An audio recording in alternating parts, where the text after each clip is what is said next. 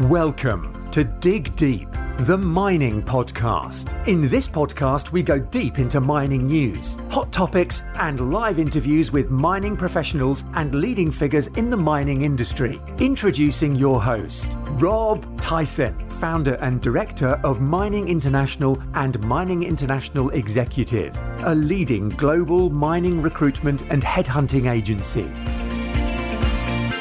Hi, mining community. Welcome back to another episode of the Dig Deep, the mining podcast. And today's guest is Eduardo Covarrubias. I think I pronounced that right. That is Eduardo Covarrubias. That's it. He's the chairman of Los Andes Copper, who's a TSX-listed miner focused on developing its 100% owned Tier 1 copper molybdenum porphyry project in Chile. A chemical engineer, industrial engineer by background, Eduardo has been involved in the banking industry with Chase Manhattan Bank for almost a decade, covering the mining sector in Chile, and has expertise in project financing, structural finance, mergers and acquisition transactions. As chairman, he's going to talk through about the growth of the company and where they are today, and their strategic plans for the future. So that's welcome, Eduardo, to the podcast. How you doing, Eduardo? How are you, Rob? Thank you very much for having me here. No worries. Appreciate your time as well. Just wondered if you can, as we always start these podcasts off, just wondered if you can tell us a little bit about your career, your background, your involvement in the mining industry, from, I suppose, when you graduated, to present day. Absolutely. Well, I'm a chemical engineer who never worked as a chemical engineer. So went straight into finance. As you pointed out, I was involved for almost a decade in mine financing. So I had exposure to structuring new projects, putting them together, capitalizing them, and then also through the cycles, having to deal with restructurings and some of the nastier side of making projects work in adverse conditions. So I had quite a bit of exposure to that, and that was actually done both in New York and in Santiago, dealing with mining companies operating in Chile and some other places in the region. So I've been involved in mining as a professional since the early 90s. And with Vizcachitas and Los Andes, also for a very long time, with Vizcachitas since the 90s as well. And with Los Andes, since we consolidated the property into a single company in 2010. So I just wanted to give us an overview of Los Andes Copper, a little bit about the history.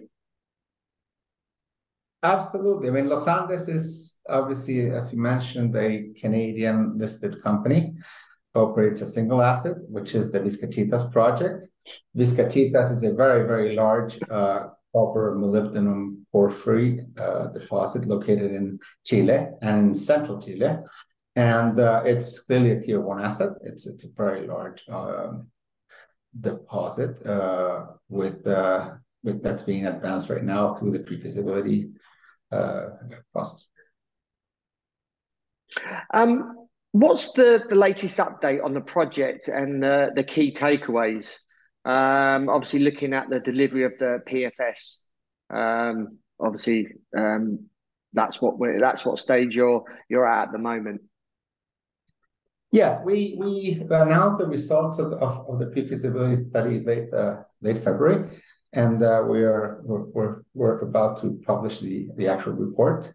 We announced our maiden reserves. That's 11 billion pounds of copper equivalent. And in terms of resources, we're showing 15 billion pounds of measured and indicated copper equivalent pounds, and another 15 billion pounds of inferred resources.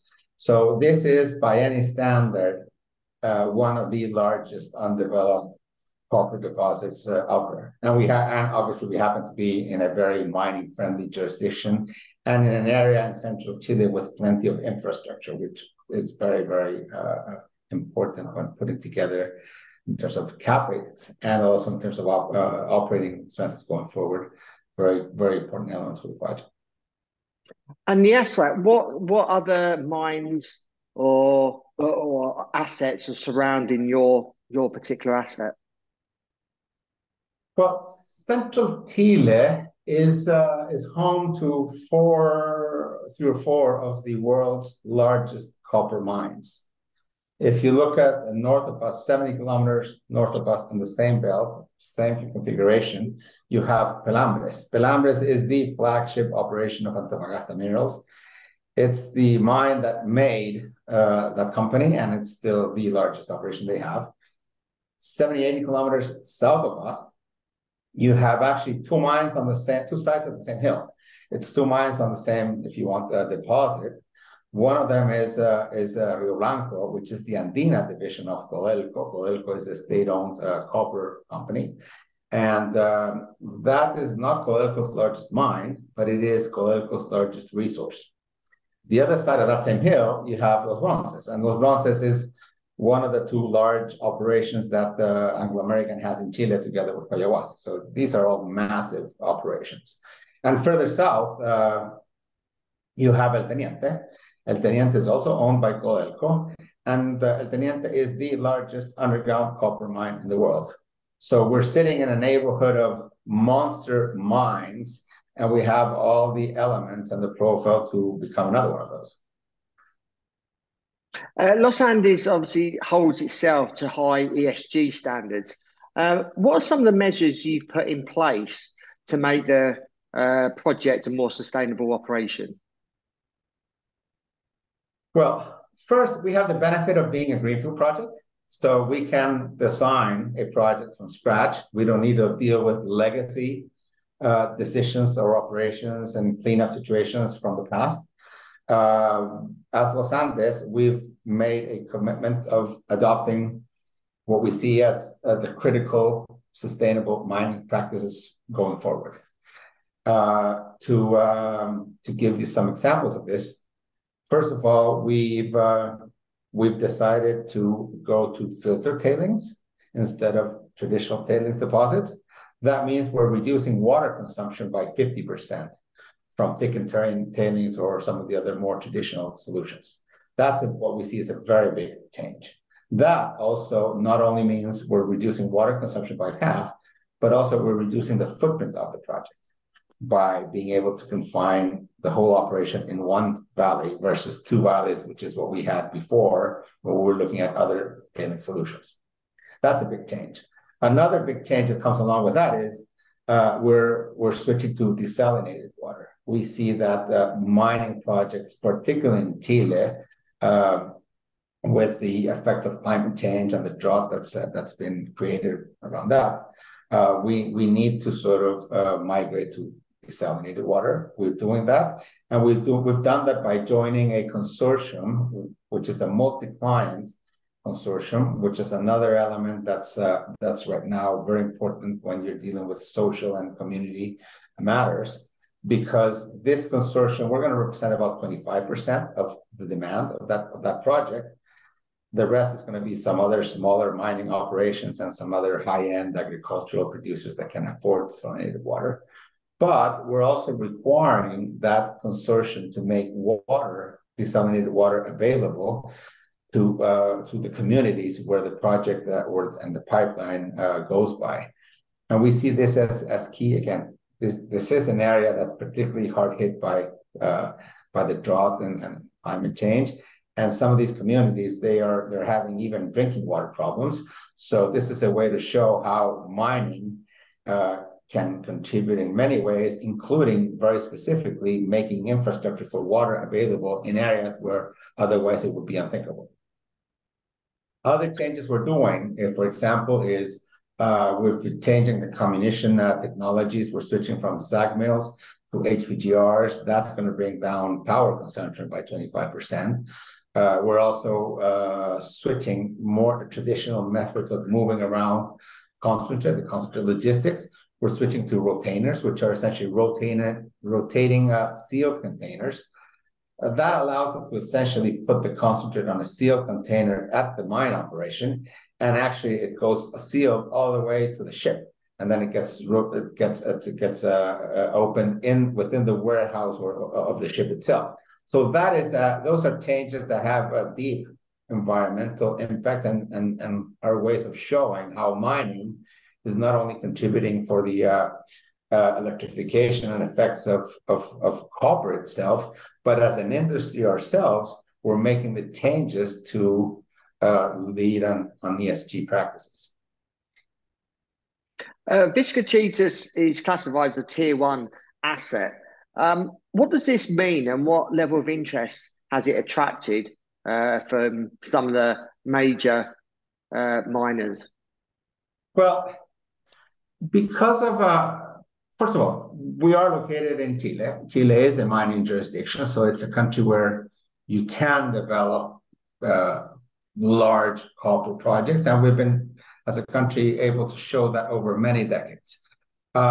We have a scale, and this is what puts us as a tier one project.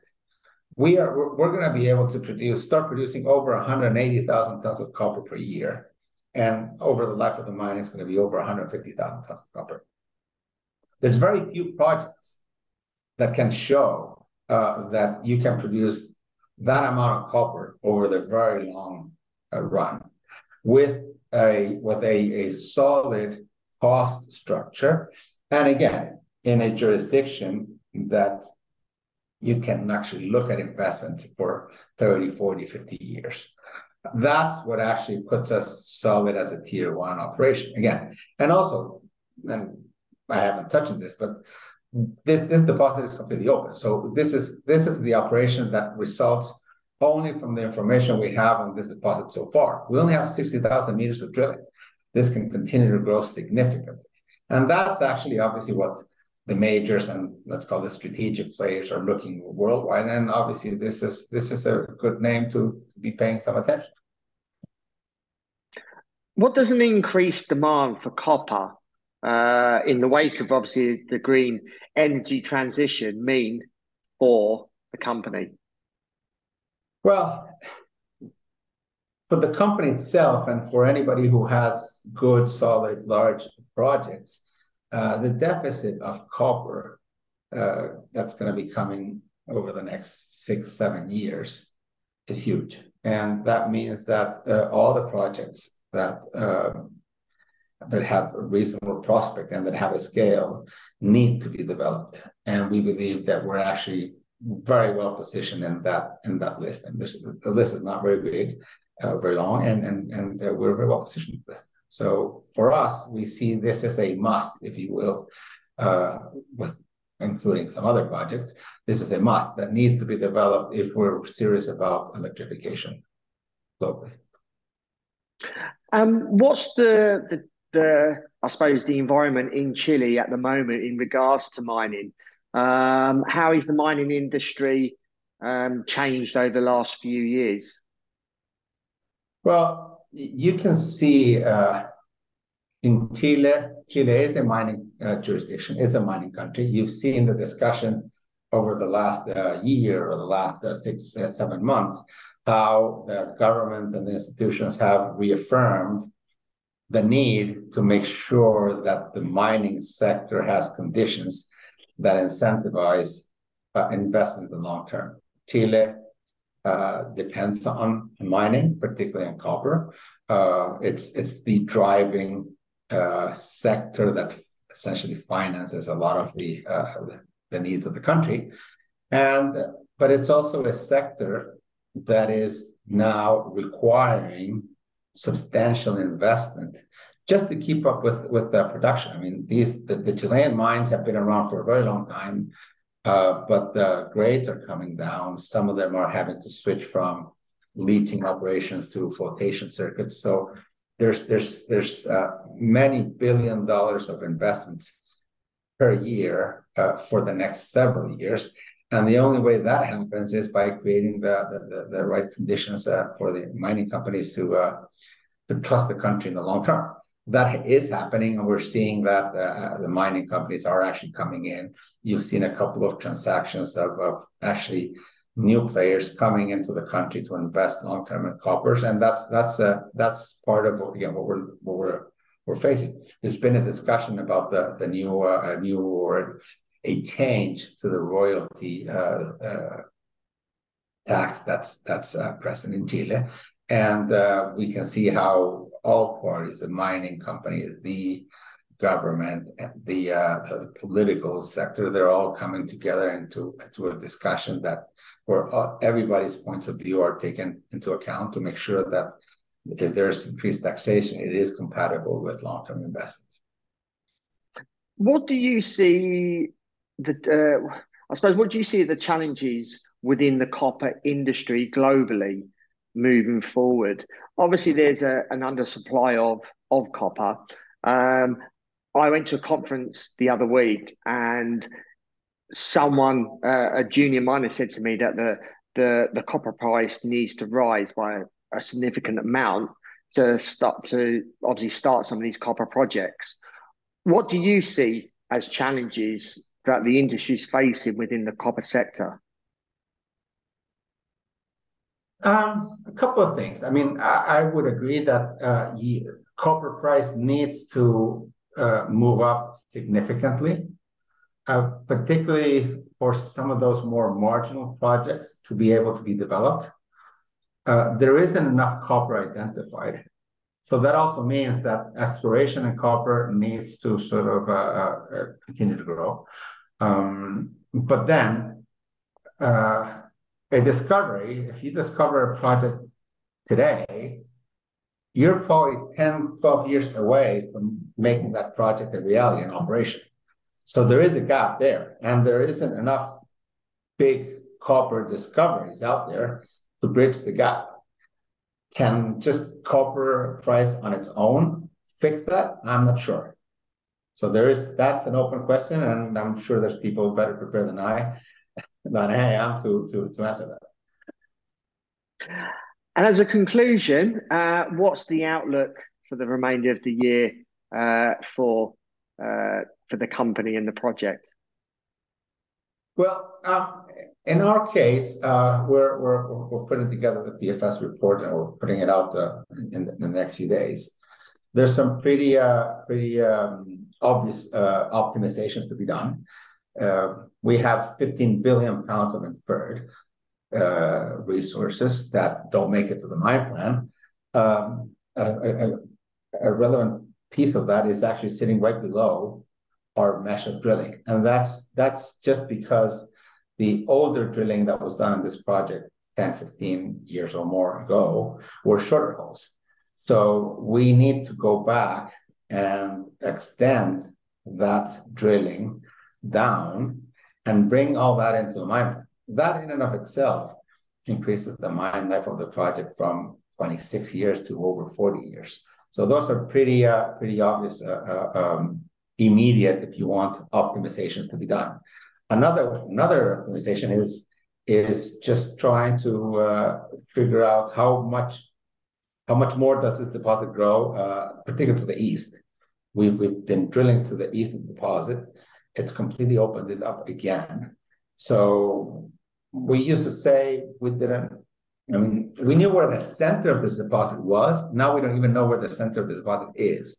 And the only way to do that is to go back drilling and try to investigate that a bit better. So there's a lot of potential for increase in value beyond the PFS, which is again already a pretty compelling story.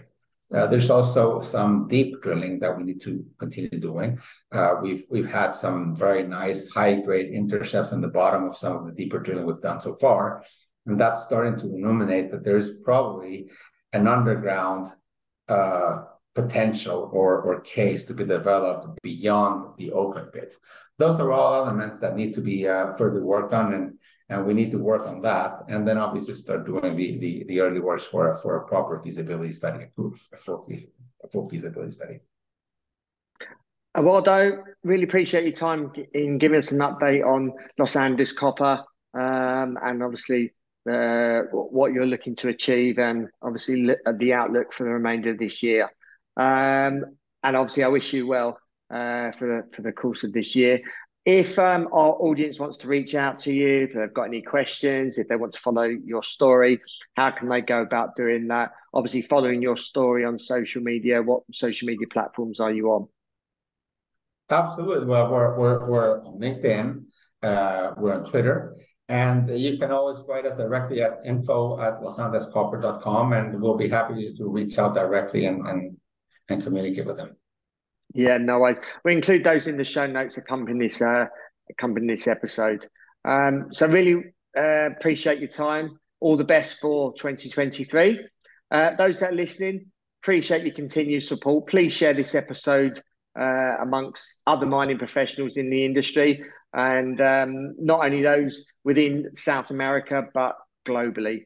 Obviously, we have a multitude of listeners, whether it's people within the mining industry, whether it's service providers, or even investors. So really appreciate your continued support. Please keep sharing this content as far as you can. And until next time, happy mining.